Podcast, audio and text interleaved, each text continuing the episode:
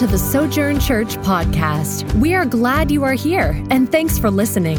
As a church, we exist to exalt and enjoy the supremacy of Jesus Christ in all things, equip the saints, and extend the gospel to all people by reproducing disciples and churches for the glory of God. More information about the life and mission of Sojourn Church can be found at sojourntulsa.org.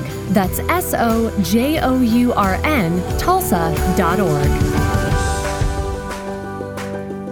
What, what is it that you've learned and that you've seen in the book of Acts? What has the Holy Spirit been revealing to you in the, in the book of Acts? And so, obviously, what we don't mean by that is that, you know, um, uh, something that the writer Luke and the author God, the Holy Spirit, um, would would not want us to walk away with. Like just well, it means anything to anyone. That's that's not the writer's intent.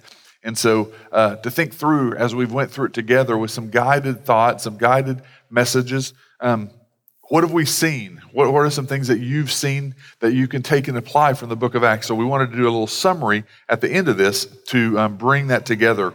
Um, and especially um, when you stop in the middle of a book and kind of want to look back over the last few weeks. So um, think through this. Here's, here's one thing that may help. Um, if we step back from our human perspective, we're humans. We, we, we, we do this thing called the church worship service. We come, we expect there to be a sermon, and we, we sing some songs, and um, we gather together. We may gather during the week uh, together for fellowship and again, some time to get into the Word, to pray together. We do the Lord's Supper. But think through from, if you want to step back from a bigger picture, think through even other beings, angelic beings. Think through um, just from, from heaven's view there that at this point, what we're, we're seeing is Jesus has died on the cross, and now God is doing this new revelation that all of the Old Testament, all of those rituals, all those sacrifices, all of the, the, the, the stories about um, God's goodness and God's provision, and then man's sin, and then what will God do in response to that? And all of heaven, and even God Himself, from His perspective, it, it's probably like I, I'm going to crash the earth with this tidal wave, with this tsunami of the most just overwhelming outpouring of my love. So, those songs that we just sang, uh, just that idea of uh, us being in darkness. Um, so, it's not just about us gathering, sitting in seats, listening to this talk. Does it help me? Does it not? No, God was flooding the earth with his salvation for the first time. And they didn't even understand it's all pointed and all specifically in Christ. And then here's this new idea the church that's going to worship Jesus. And it's going to be the, the, the one figure, the one, the, the cross being the one event in human history. And all of that coming out at this point. And so uh, we're, we're, so we need to step back and be a little bit more appreciative uh, of what God's doing here, just flooding his earth. And, and like those tsunamis, remember when they would hit, um, whether it's that 50, 60 foot huge wave, or that when I was growing up, that's what you heard about a tsunami or what you saw with Indonesia and those different areas in India, India where the, the tsunami would hit and it, it looked like it was three or four feet. But what did it do? It washed in and just kept coming and kept coming and completely saturated everything and just stayed. And that's what God's doing here. So, from his perspective, the book of Acts is going, now my church is going to do that with my love. The whole point of that is not this technical, um, very um, formal thing of meet on this day, go through these rituals. It was going, no, I'm trying to get my love across to you. My son and the cross is the most visible and, and tangible thing I can do is to send my son. So we, we sometimes get removed with that and we're, we're making it all these little bitty steps, and the steps are all to point us to him. And so that's what God's doing here. So um, thinking through what have we seen about the believers this far into Acts? Um, this new thing called the church. What would you say were some fitted, fitting characteristics or titles? And so some that I just threw out there, and it's not this is not an exhaustive list, but just thinking through witnesses. We know we, we really emphasize that. Um, Jesus said, You're going to be my witnesses. So they were definitely witnesses. We saw guys getting in trouble for being a witness to Christ. Um, also, worshipers. We saw worship going on um, ambassadors. Um, not necessarily um, what Second Corinthians 5 is talking about as far as um, uh, the, like a, a, clarity to that level, because that, that, that isn't there yet, but they were being ambassadors. They were being sent out by the new king. And remember, the authority of an ambassador is as if the king is standing beside me. So if I'm, I'm in the king's castle and I'm sent out to a new area, I go out and I represent the king. I tell about the king's law and the king's rule and the king's goodness to the people. And, and you're not supposed to throw tomatoes at me or eggs at me because it's supposed to be as if the king is standing beside me. I'm the king's representative. So that's what the church was becoming these places where we're representing Christ. Now we know we fail at that incredibly. Um, that's one of the biggest things that you know lost culture wants to say is, well, you're all hypocrites. We, we should say you're exactly right, and, and actually it's worse than you even know. Uh, but but we're pointing you to Christ, and so um, ambassadors, servants. We saw Jesus coming to show it's about servant leadership, and, why is that? When you're on the top end and someone's serving you, you may receive the feeling of love, but if you're the one who's on the bottom and that you're ending up serving other people, it can be a beautiful expression of love for, for no reason. Like, it's not that they deserved it. And so, serving was this idea of even though you disciples don't necessarily deserve this, I'm going to wash your feet. I'm going to put myself below you. I come to serve. And so, servants, um, missionaries, we, we saw them in Acts 8. We're going to see um, in the next three or four um, chapters there as the church, Paul and Barnabas and, and their team starts doing uh, church planting and missions. And so they're being sent out there.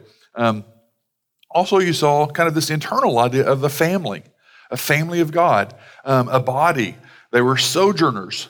They were, they were recognizing and realizing. So it's not about just getting in one place and staying there. The gospel may drive us to other places. We saw where the gospel is becomes this focus point, and then Jesus becomes this focal point. And Jesus was saying, Hey, you're, you're going to be witnesses in, in this area, and then this area, and then this area. Along with Matthew 28, you're going to make disciples in different places.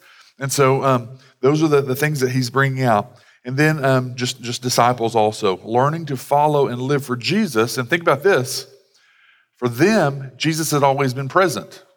This was a new thing. Now we're following and, and listening and obeying Jesus who was with us, and now he's ascended.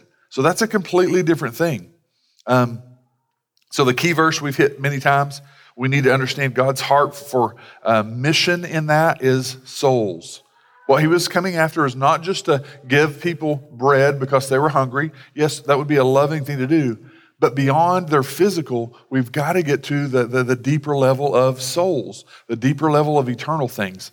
And so I'm um, thinking through that. So Acts 1 8 there, we've said is the theme verse. And from that point on, Luke is just kind of rolling out what that looks like. That the Holy Spirit's going to come and he's going to give power and the power we learned was specifically a bold proclamation of the gospel, not necessarily signs and wonders. The signs and wonders was not the power. The, the power from the whole, the, the real power is a change of a person's soul from a dead, darkened soul to, to alive in God, as Ephesians 2 talks about. And so that's the power. He's going to give you power for bold proclamation about that. Um, and then um, as you're doing that, you're going to be my witnesses and you're going to go from Jerusalem, Judea, Samaria to the ends of the earth. And that's why we're here where we're at now. And so um, the gospel was a central part, part where it is news. And sometimes we forget about that, that it is news. The people around you. Um, I had three or four situations this week where people kind of gave their understanding of what, what church is about or what Jesus is about, and they missed it a whole lot. They missed what the church is about. They missed what Jesus was trying to do. They missed what their role is. Um, they're just like, well, I think we just, you know, we, we try to live the best we can, and uh, you know, God will God will reward us in the end. Well, that, that's not necessarily the gospel. you know, that, that's nothing about God and what He has accomplished, what He has done. That's all about what how good I do on my list, and my list will be different from yours. And so that it's news of a message from God about what Christ has completed in our place for souls. And so also that brings in the kingdom. So we, have learned the kingdom is here because the new king has come and landed on the earth. He ascended and he said, it's not yet fully there, but it's there. You church, you're a representation of that. So it's already here, but not fully. And so, um, as we look at this last section, uh, this, this summary, I wanted to read uh, Acts chapter 1, just 1 through 11, just kind of a, a, focal point, and then we'll pray, and then we'll just cover a few um, things to think through as a summary in part 1 of Acts. And so um, let's read um, chapter 1, 1 through 11. Remember, this is Luke. In the first book, O Theophilus, I've dealt with all the things that Jesus began to do and teach until the day when he was taken up after he had given commands through the Holy Spirit to the apostles whom he had chosen. He presented himself alive to them after his suffering by many proofs, appearing to them during 40 days and speaking about the kingdom of God. So, just those things that we've just talked about previously. I just brought up those kind of summary statements. And while staying with them, he ordered them not to depart from Jerusalem, but to wait for the promise of the Father which he said, You heard from me, for John baptized with water, but you will be baptized with the Holy Spirit not many days from now. So when they had come together, they asked him, Lord, will you at this time restore the kingdom to Israel? And he said to them, It's not for you to know the times or the seasons that the Father has fixed by his own authority, but you will receive power when the Holy Spirit has come upon you, and you will be my witnesses in Jerusalem and in all Judea and Samaria and to the ends of the earth. And when he had said these things, as they were looking on, he was lifted up, and a cloud took him out of their sight. And while they were gazing into heaven as he went, behold, two men stood by them in white robes and said, Men of Galilee, why do you stand looking into heaven? This Jesus who is taken up from you into heaven will come in the same way as you saw him go into heaven. And so, as that picture ends, the church age begins, and still we're waiting 2,000 years later for his return. So it's not over. He's still building the kingdom of God, he's still spreading the gospel through the Spirit and through his church. So let's pray. Father, we are thankful for your word that guides us. We thank you that you gave us um, pictures and illustrations and stories that are true, that are uh, without error, that are accurate that are from your very heart that you knew would help us and would encourage us and would give us vision of what our lives are supposed to be about. Um, God, thank you for your overwhelming, flooding love that you poured out in Christ on the cross, that you wanted us to understand that's what the church was supposed to look like. Um, thank you so much that you have given us the freedom here in our own country to be able to gather together without fear of some of the persecutions we've seen in the early church there in Acts. Thank you that we have the freedoms right now to gather together, that, that it's not against the law to worship you, to praise you, to have Bibles, to read Bibles, to talk to others at any time about you. We thank you for that freedom and we, we praise you that when you said to the ends of the earth, that was in our area. That was where we come from, that your gospel has made it to us but God, help us to remember that your gospel is still on its way to other people. There are many, many, many lost in darkness, lost in confusion on who Jesus is, on what the church is, lost on what Christianity is. And we pray that you would use us. Would you allow the Spirit to come in more power for, for more beautiful proclamation, um, not just in, from a pulpit on Sunday, but in our lives through the week, Monday through Saturday, um, that the people around us would, would see those things and they would um, end up giving their hearts and their lives to Christ. We thank you for what you've given us in this study of Acts, and we pray that you'd help us to glean more and more understanding. In your name we pray. Amen. So, um, uh, just in a quick summary, we're not going to go over each chapter or we're not going to hit verses in each chapter, but just a quick overview of what we've covered, just so you can kind of take mental notes. Chapter one, if you remember, we saw G- G- just what we read Jesus giving his last words. He ascended, but uh, along with that, the, the powerful part of Acts 1 8 that I've continued to repeat, but remember, he's coming soon. Uh, I grew up in a time period where that was, uh, you know, very much emphasized every Sunday morning, and Dawson McAllister and different ones. So if you're a young person, sadly, uh, that, that's not emphasized, and there is an urgency. Uh, there is an urgency for us believers. We need to think through. There should be an urgency Um, it's not manipulating or pressuring people, but it's an urgency to truly share with people. Um, we're concerned about your eternal state. We're, that's the most loving thing we can do. And so, for young people, if that there's not being books written about that, or um, there's not being um, all these things that are using fear tactics, but it is a reality. If he if he came back today, which he could, um, is your soul, is your heart in the right place? Um, just because you're in church. Um, not just young people, little kids, adults. Is your heart in the right place if Christ were to come back? He said, He told us, just like everything else, like, why, why are we shocked when something happens? And He said, I, I told you this is what's going to happen. He gave lots of warnings saying, hey, there's going to be someone working in the field and two people working in the field, and one's taken, one's not. There's going to be people that are doing, going through with being married and having life and, and having children, and then one's going to be taken and one's not. And he's, he's saying, um, if you knew what time the thief was going to come, you would prepare. But the thief comes in the middle of the night. So, in the same way, your heart needs to be thinking through where's my heart at with God? Am I living in a, in a worshipful, grateful, appreciative state of worship? Or have I just let my faith just either dwindle or I never really had saving faith? And so um, that's kind of left out nowadays. And so the reality is, he is coming back. Acts 1 leaves us with Jesus leaving the earth, and he still hasn't come back. And, and the rest of the New Testament gives um, very clear declaration that he is coming back. So, um, chapter two, um, the biblical understanding of what God was doing. First, I hope that you guys learn so we can kind of all be on the same page, that, that we don't have to be scared of Acts chapter two, um, the gift of tongue, or not the gift of tongues, the tongues that hits there. Um, it, it's, it's actually um, literal languages. It is actually intellectual languages. It was not um, a type of gibberish that they were just speaking. It was languages from other nations and, and cities and countries where the listeners, the hearers, were going, Hold it. I'm from outside of Jerusalem, from outside of Galilee. Those Galilean hicks, they're not educated. They would not know our language, but I hear them talking about the works of God, what Jesus had done.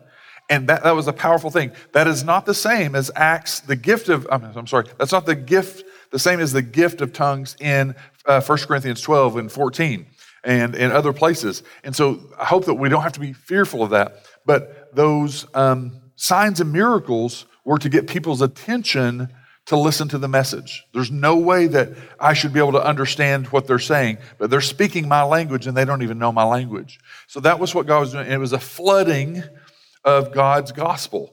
And he did that purposely. He, he wanted to get a, a, wide expansion out there just on, on the immediate situation. And then, secondly, just a biblical understanding of the church. In Acts chapter 2, he also brought up some of the early characteristics commitment to one another, um, commitment to hearing and studying, submitting to God's word. Um, they were devoted to the apostles' teaching. Um, think through that. Some people forget they didn't have Matthew through Revelation. So, what was the apostles' teaching? They were devoted to the apostles' teaching. They were thinking through and going back through the Old Testament, going, oh, this is Jesus. This is Jesus. Jesus is fulfilling all these things. So, the apostles' teaching was being formed. God was giving revelation and things that Jesus had taught now has become Matthew, Mark, Luke, John. Um, the other books of the, the New Testament, they didn't have all that. The apostles' teaching was some of the same things that we're learning as those things started getting written down. Commitment to fellowship with the body um, time together, meals together, the Lord's Supper, prayer, um, baptism, caring for and helping each other's needs. We saw that in Acts chapter 2, 42 through 47.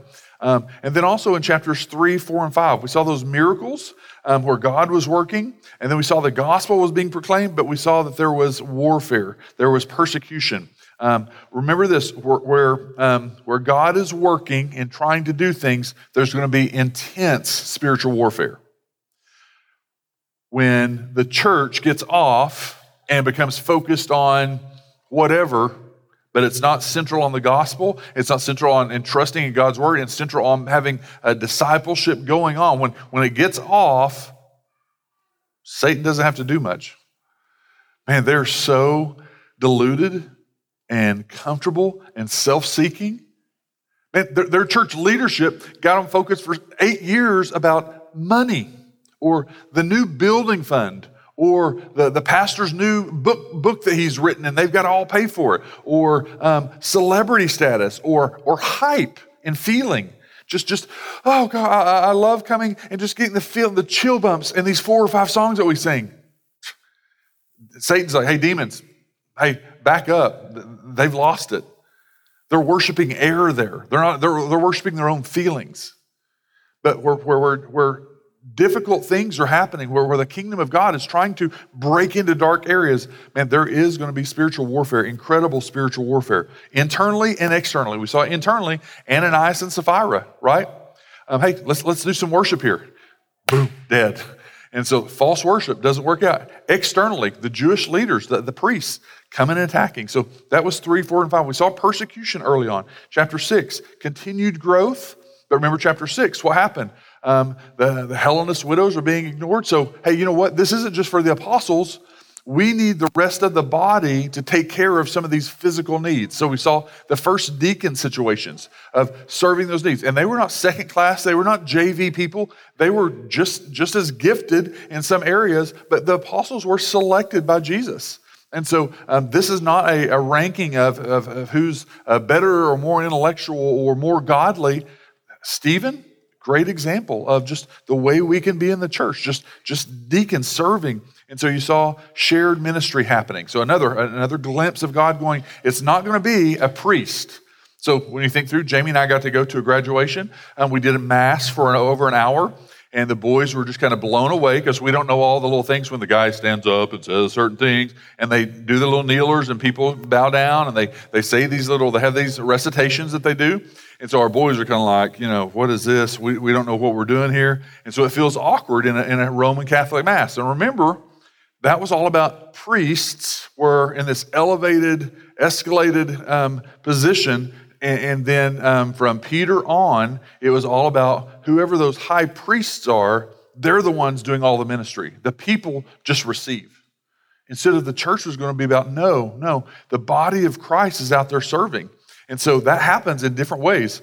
And then chapter seven, one of those witnesses stands up and he's martyred because he proclaims the gospel. And so, um, chapter eight, then we saw as we barely got into it, just as persecution hits, God uses it to take the gospel and the kingdom into Judea and Samaria. So now the kingdom of God has crossed the line and is going into a new area. Lots of different languages, lots of different uh, cultures, lots of different people groups.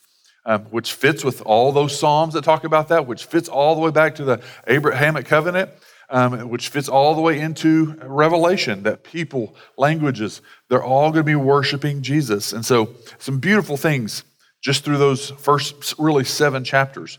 Um, I put up there Luke's intent. Also, the first one is um, one of the things that if you step back on a broader view, and this is extremely important. Also, two, two times this week, I've had conversations about the errancy or inerrancy of Scripture. Luke was purposely saying, I've got a detailed account. This is accurate. You can, you can trust in this message that I'm talking about. I know it seems crazy, but you can trust in this because I talked to eyewitnesses, the ones that were walking with Jesus, saw these things. We conferred with you know three or four people. Are you sure that's exactly what happened? Okay, I'm going to have a detailed account. I'm taking very accurate notes on this. Why? And why is it such a big deal if people don't believe in heresy? Because it's, it's the eternal state of your soul. Why would I say that? You know, so think through this. Well, let me let me go through. So first of all, let's go through the other three of these. So first one, it, this is trustworthy. It's true. Luke's intent was going. I'm telling you, I'm giving you truth, and your eternal salvation rests on this truth. Secondly, this is Jesus continuing to work through the Holy Spirit. So it's not now about mankind being the Savior. It's still Jesus working and the Holy Spirit working. Third, we, we talked many times about the transitions and significance. And then fourth, the time is now for us to consider our role in God's redemptive history. So that first one there, um, thinking that original audience, uh, Luke's intent, um, they were completing the canon. So he wanted them to understand this is true. Jesus predicted this, then it all happened. There were eyewitnesses, all these things. The apostles are saying it is trustworthy, there are no errors. And, and again, why? Because your eternal life um, depends on this veracity and truth. So, you don't want a weak, dumb, short sighted God who, for a few hundred years, his word was legitimate, but as mankind began to grow in enlightenment and grow in their understanding and grow in their thinking. They come to a point where they were, you know, evolved to where, oh, this used to work for mankind. It no longer applies. That's a really dumb, stupid God. That is not the God of the Bible. That's an ignorant, and you, you, don't want to say this in the first 10 seconds with people when they start going like, like oh, well, the Bible just has the errors in it. But like that, it's a really, really ignorant stance because of the fact um, that, that, that that's not even the God of the Bible. Why do I get to pick and choose? If this God is so weak that he couldn't even know every single human that's going to be ever born, like we know that he, he knows in the womb, he's forming them. If he doesn't know the future, um, it's just an ignorant stance because let, let, me, let me remind you if, if you just do a little bit, I mean, like maybe 20 minutes of church history for the last 20 centuries, guess what? People have struggled with doing this. Hey, you know what? There's a group of us who believe that the ways of the Bible just doesn't fit our lifestyle. I want to live the way I want to live, and that doesn't apply anymore. Now, there's parts of it. I like the part where I think of heaven and I think of God being so nice and kind, and I love the idea of forgiveness, but the forgiveness isn't needed on this area of my life because this isn't sin anymore. We've changed, we've evolved. God just didn't know we were going to become so wise. So, what, what, are we doing? We're creating a God in our own image. We're, we're kind of peers with Him. And now I dictate back to God hey, we've evolved. I have some desires that God didn't see coming. And in those desires, now his word doesn't fit up with that. So I'm just going to say, oh, his, his word's off on that. And so, youth, kids, this has been historically, has happened every two or three centuries. It's not new. So we don't have to be fearful and shocked uh, when people come and say, well, well, well there, there's, there's some errancy problems. Um, you don't want a small God like that. Um, he knows everything. And so he knew that there was going to be several times in the history of the church when people's desires, whether that was with, with man and woman, it's happened repeatedly through church history with sexuality from leaderships in the church, from leaderships of governments. It's happened repeatedly. Um, 20, you know, 2020 or 2015 or, or year 2000 was not the first time when government leaderships and church leaderships um, said, hey, it's okay to practice these other lifestyles that the Bible's very, very clear about, and then they're going to change it and say, well, that doesn't apply anymore. That, that, so we shouldn't be shocked. Church history just says, no, that has always happened. It's my desires don't line up with God's word, therefore, let's change God's word. That's a small, stupid God. That is not the God of the Bible. That is not at all. And so, again, don't start with your friends at work or your neighbor with like, well, that's a really stupid, ignorant stance you have. Like, don't, that's not sentence one, right? But just ask questions like, hey, have you ever read through history? Man, this happens all the time happens often. It's always a small minority that has a very loud voice or they get prominent power, and, that's what happens. And then the rest of the, the community has to go, oh, we have to struggle through that for a while. But that's not the God of the Bible. God and His Word have not changed. It may not fit with what we want, and you and I, as believers, we, we struggle with that, don't we? These things that our, our minds or hearts get off on, uh, little tangents that we can get off on. It's not an issue of God being misinterpreted. It's not a problem with God and His Bible being out of touch um, with human growth or enlightenment. God is not dull. And so Luke was saying, I'm telling you this is true. Most loving thing I can tell you. In the same way, we can go, hey, I know that you feel that way, and you're trying to say um, that, well, that part of the Bible that talks about my lifestyle, that's wrong, or my gender, or my view on marriage, or my view on life. Like, that has happened repeated through history. Just so that's just secure our hearts to go, man, I can still talk to them. Jesus, all through the church, Jesus and the Holy Spirit were inserting themselves in those situations when these debates were going on. That should encourage us. And God was going, I'm going to flood the earth with my love and make it very clear about Christ and his love.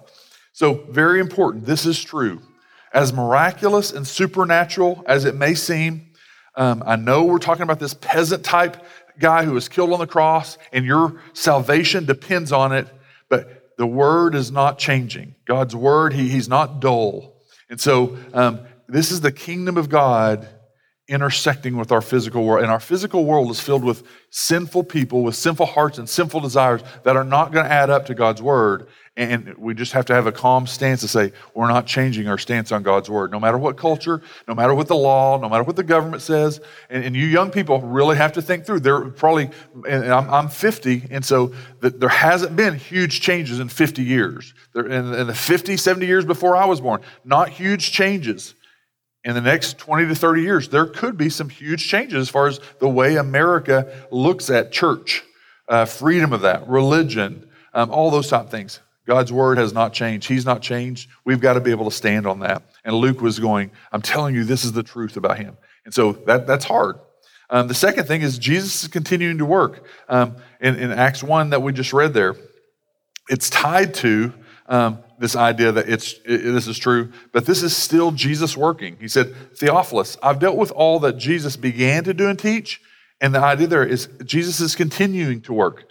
When, when Jesus here in chapter um, 9 there with, with Paul, what does he say? Uh, he blows uh, uh, Paul off, Saul off the horse and says, Why are you persecuting me? not those people. Why are you persecuting me? That, that's me. That's my body. And so it's Jesus that's working there through the Holy Spirit. Um, so those are some powerful things. Um, now we're seeing Jesus work through the Holy Spirit. It's not a story of how great humans can work together. Uh, we don't want to spread that in Tulsa. We don't want God's, uh, what we do want is God's fame and power to be spread. Um, that can, has the power to captivate people's hearts. Um, not um, not you know, here, here's how great this church is doing, or here's how great we're serving, or here, here's how, how, how entertaining or hyped and, and, and uh, titillating this can be to come to this thing. No, we want it to be about God and His power His glory. We just sung about that, uh, that, that in, in, our weakness, that He shows Himself strong. Um, so I, I think that that's what your heart wants. You're part of this ugly, small church plant. I think that's what we're wanting God to do is go, God, we want to see you work. We don't even know, we don't want to put parameters on what that looks like. But God, we want to see you bring in lost people. We want to see you show yourself powerful and mighty. And maybe it looks different than what we've even seen around the city of Tulsa as far as what a church looks. But would you, would you start with my heart? Would you start with revival and truth in my heart? Give me repentance. Give me confession. Give me renewal in the Spirit. And let me learn to rest in you, not, not my lists. And so those are some beautiful things. Um, I got an email. This was this is actually back. This is back in Slack. Um, when you think through all these miracles and all these things that we saw in the Book of Acts, again, we, we, we kind of think, well, that that's that's in Acts and it happened then, but it didn't happen. It's not happening around me. So this is in Harbor Network, our, our, church planting network. So this was to all the lead pastors. And so this is one of the pastors right about Easter. He said, Hey, I don't know what you guys spent your Easter Monday doing, but I was violently casting out a demon. So that grabs your attention. You know, he's like, and of course, all of us are like, okay, what does this look like? And so he said, so this is one of the guys in Harbor Network. Said, it's a wild story. We had a guy named Eric visiting our church for the past month. He's had some kind of weird things that he says from time to time.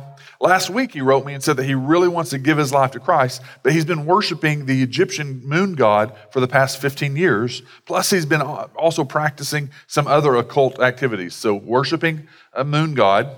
So, kids, just so you'll know, even though you can't see it, in this area or this this um, in your bedroom if you secretly kind of through the internet or something like that start like researching those things don't dabble with that. Those are real actual beings. They are created beings that god in his providence or god in his sovereignty has allowed but um, they're real even though we may not be able to see them so this guy's worshiping this thing. It's not a god it's a demon. And then also practicing other occult things little dabbling. Um, now, this guy said, Now, I'm not the most charismatic guy in the world, but I'm happy to help someone come to Christ, even if it means wading through some weird waters. So I called up two of the brothers in our church who, are, who have a little more experience with this stuff. They're two Nigerian guys, second generation Nigerians. So we met up at the building. As we're walking into the church building, Eric's legs just completely give out. So I put his arm over my shoulders and I'm carrying him inside. And after we made it into the sanctuary, we sat down. So I just started opening up with a prayer. I didn't expect what was going to happen next, but we ended up praying for over an hour and a half. Eric falls on the ground. He goes into convulsions. He's thriving in pain, screaming in pain.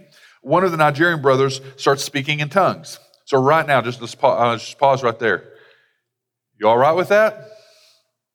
I mean, that, that Southern Seminary, we didn't have a class on this. Like, what do you do in this? You know, like I, I go back to like Sallisaw football days, probably like like I'm gonna tackle him, hold him to the ground. I don't know. And so, and I've been in two or three scenarios where demonic stuff happens. Some Jamie and I went to a hospital one time, and a person had tried to commit suicide, and a sweet little couple, uh, sweet little wife. She was probably 90 pounds, and her husband standing there beside us, and we're praying. And I said, well, "Hey, we want to pray for her." And uh, she had tried to commit suicide, and no one knew anything was wrong. I touch her feet. And I start praying. She's like comatose in the hospital bed. And all of a sudden, like, out of her. And I, it scared me. And so, I mean, I'm just like, oh my gosh, are we going to die here? So I just tuck in and grab tighter. Husband's a little embarrassed. This, it, this kind of growling goes on. And so you just kind of walk out afterwards. Jamie and are like, uh, let's go get uh, you know ice cream from Sonic and go over to Greg and Gwen's house and ask them what just happened. And so this happens with this guy. And so I've had two or three of those scenarios where people called and said, "Hey, there's there's some demonic stuff going on." You kind of always like, "Oh my gosh, you know what's going to happen?" It makes you a little nervous, and it's just power. It's a powerful thing to know that it's not about you. It's it's Jesus dealing with this. So this guy um, is doing all these things. Now now you're you're church person. He starts speaking in tongues. Are you even okay with that? You know, oh, we need to stop. Eric, stop it. This guy starts speaking to, I don't know how I feel about that. So you can imagine all that's going on, right? Um, and then um, we were quoting scripture, praying, and then we started telling him, you have to say Jesus is Lord. You have to say Jesus is Lord. And so that's kind of a common practice. After about 10 minutes, he does this weird horror movie crawling thing where he tried to crawl into the row of chairs and lift up the whole row of chairs. So I had to forcibly grab him, hold him to the ground, as we continue to pray, telling him, start saying, Jesus is Lord, Jesus is Lord. Um, he tried to bite me. Another one, like that's not part of the plan, right? Like, at what point do you go, we're out? Like, sorry, you two handle it. And so he said, at that point, I have to hold his hands to the ground and then push his face onto the ground. So this is going on in this little church. And so at this point, he started screaming profanity. His eyes are rolling back, doing something crazy I can't even describe. But then he lets out this huge scream, an hour and a half later, and chanting, Jesus is Lord, Jesus is Lord, Jesus Lord. A few minutes later, he was laying prostrate on the ground, repeating the words of the sinner's prayer and trusting Christ with his entire life. He renounced all other gods, false gods, and received Christ as Lord and King. He's getting baptized this Sunday with a couple of other people who had not near as dramatic experiences. So, are you okay with that? Like, are, are, are we going, hey, God, man, what do you want to do? Are there people that look really nice and own businesses or have really good jobs that, that they've been practicing some stuff or they practiced stuff maybe years ago and got married and now there's, there's, their soul is entitled uh, is tied into a slavery in the spiritual realm in a supernatural realm so we need to think through those things um, the third thing that I wanted to bring was just those transitions. I'm not going to spend a lot of time because we've really hit these hard, but first of all, uh, just the idea of the power of the Holy Spirit going from the apostles to the body of Christ, that priesthood of all believers. And I would ask you, again, when you walk away, what did I learn from Acts? so, so one thing is priesthood of all believers. What's the significance for my life? What, what am I doing? Not just I come and I do the, the children's uh, sojourn kids on a schedule. Uh, uh we, we come to small group so, so priesthood of all believers. Are there people that, that may walk in our door, whether we're in this building or on in a new place, or are we hospitable to people? Are we willing to serve? When we hear about someone's needs, do we go, oh, let, us pray about that? Or do we step forward, like, I, have got something, maybe this will help? Um, and so thinking through those things, the, the, the, the power of the, the Spirit working in the body of Christ, the priesthood of all believers. Um, the Spirit's indwelling. The second thing, the Spirit's indwelling in New Testament church versus the intermittent ministry. Remember, Old Testament, Holy Spirit would come upon David or come upon a prophet or come upon a person, and then he would leave. Now the Holy Spirit indwells us. That's difficult to understand how we have indwelling sin and the Holy Spirit in us. I know it's difficult, but that is the New Testament church. Um, then, third, um, witnesses inside Jerusalem moving to witnesses outside of Jerusalem. We saw that moving to Ju- Judea. So the gospel is going to all peoples, languages, ethnicities, the whole world. Again, as a church, what's the significance of that for us? We just sent a whole bunch, a whole bunch of goods to Mike and Jess overseas. Man, that, that means the world and not just the snacks or the, the razors. It's like, man, we feel connected. We feel loved by these people that are miles and miles away. And so, what does that look like? Are we going to be sending people and launching people out to the nations? The significance. Um, from inner tribalism of Judaism and their practices to, to a new forming Christian theology. Um, what they had been taught and what they thought was godly was not godly. And so that's a difficult thing. And so we've got to think through those things. And how is that significant for us? Um, we, we, must always be guarding against conformity to the world. So Romans 12, 1 and 2, you know, so this is your spiritual act of worship. Do not be conformed to the ways of this world, but be transformed by the renewing of your mind. So we always want to be guarding against sin and, and just being okay with the, the world's culture and, and sinful culture. At the same time, if we jump the tracks, and we become well um, they go to movies we, here's our here's our rule we can't go to movies Oh, hey, they dress this way. We can never dress this way. Hey, they do this. We have to do this over here. And so you also have to guard against church culture conformity. And so some of y'all have been a part of that. We've seen that. We've been at places where it's like, man, it's just a, the, the, the expectation for every family has to look the same thing on all these things. And it was just clearly like, man, you're, you're ungodly and they're pitiful if they're not doing that. And, and then you see 20 years later, 30 years later, that thing blows up. It, it wrecks and it wasn't it, was, it wasn't the gospel. It wasn't christ. It wasn't what we just sang about. Just just yet in christ. That's it. It was these man-made rules on top of that. And so you have to guard from those two ditches and also the bigger uh, the biggest thing is from old covenant to new covenant i've got a slide there about that jeremiah 31 you guys know the new covenant i'm going to write my word within them my law within them i'm going to write it on their hearts I will be their God. They will be my people. So that's why we talk about a conviction of the heart, where a confession, agreeing with God, then there's repentance. I want to turn from my sin. And that's repeatedly, not just the first time you get saved, but then repeatedly. Um, and it ends up leading to renewal, reconciliation. So the first time, just it's true regeneration. So that's salvation. The Holy Spirit breathes new life. That's regeneration. And then there's ongoing repentance and faith where you're resting in Christ. You're learning not about not my about my deeds, my obedience matters, my holiness matters, but I can't do anything to make God um, send more love my way, or I can't stack up my little love you notes to God to prove to Him this. I'm as much accepted as I could ever be. Um, and because if you don't, then it's this, oh, this week was bad. God hates me. This week was okay. God kind of accepts me. God really doesn't love me. God, God really has to like put up with me because of Jesus. And you don't want that. That's, that's a very distant God. And so um, leading to rejoicing and worship. And so uh, Luke, Jesus talks about the same thing.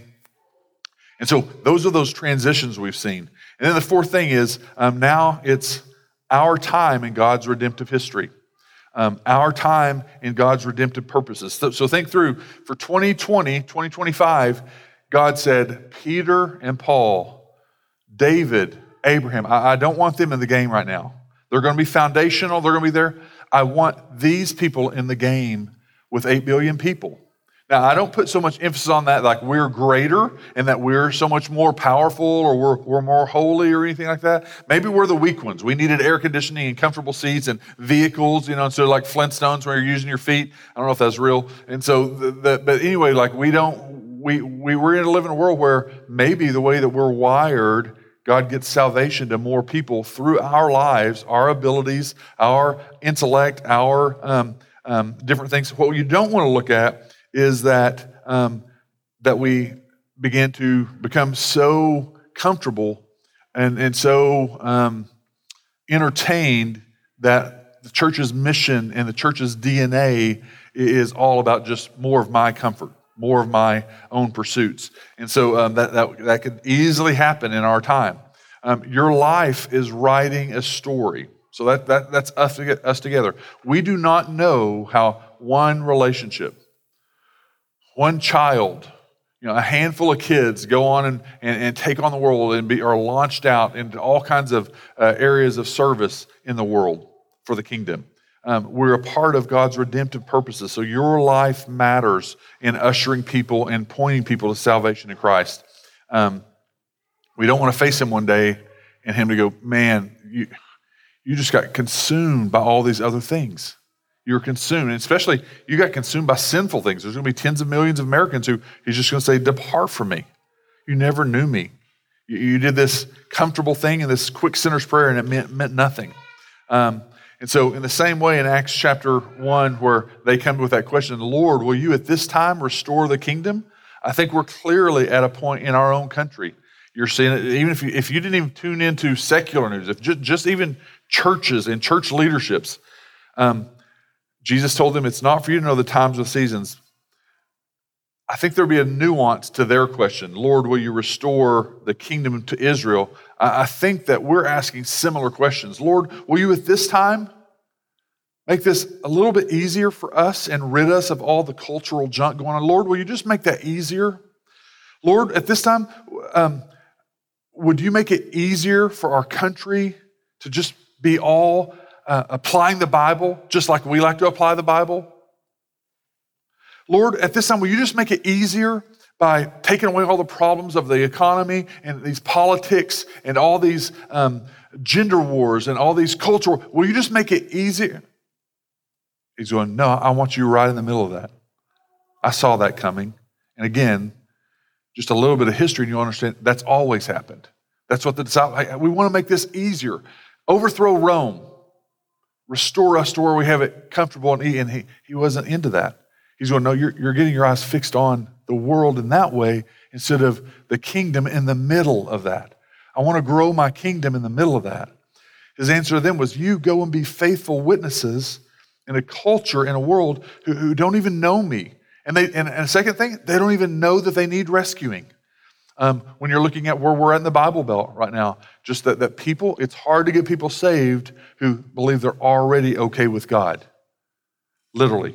You know, 98 out of 100 homes in our neighborhoods, fine with smokers going, walking the dogs, washing the cars, cleaning out the garage, many conversations about, but oh, we're fine. Don't don't misunderstand.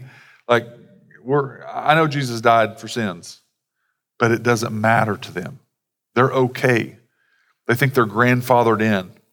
Um, he points them in their day to living for um, him specifically. So as we do the walkaways at the end there, I just want you to consider um, what will you take away from our time in Acts. Remember, the reason we're going through Acts is not a history lesson and not just theological points. We're not hoping to store away bullet points of knowledge. Uh, we're asking and believing and wanting much more from the Spirit. We're believing that God could do some powerful things to reach people around us, that God would do some powerful things in our own lives to change us. Um, we're asking the same God, the same Spirit, the same Jesus to work powerfully through the gospel, to burst through some invisible warfare in our current time some clogs of systems of comfort, systems of convenience, systems of apathy, systems of entrenched, entitled self protection to go and wake up dead souls and to continue to change us in the process. So, for His glory and worship and for the good of those people around us. So, that last question that I always posed at the first there was Was Jesus and His cross only meant to be a token for your security?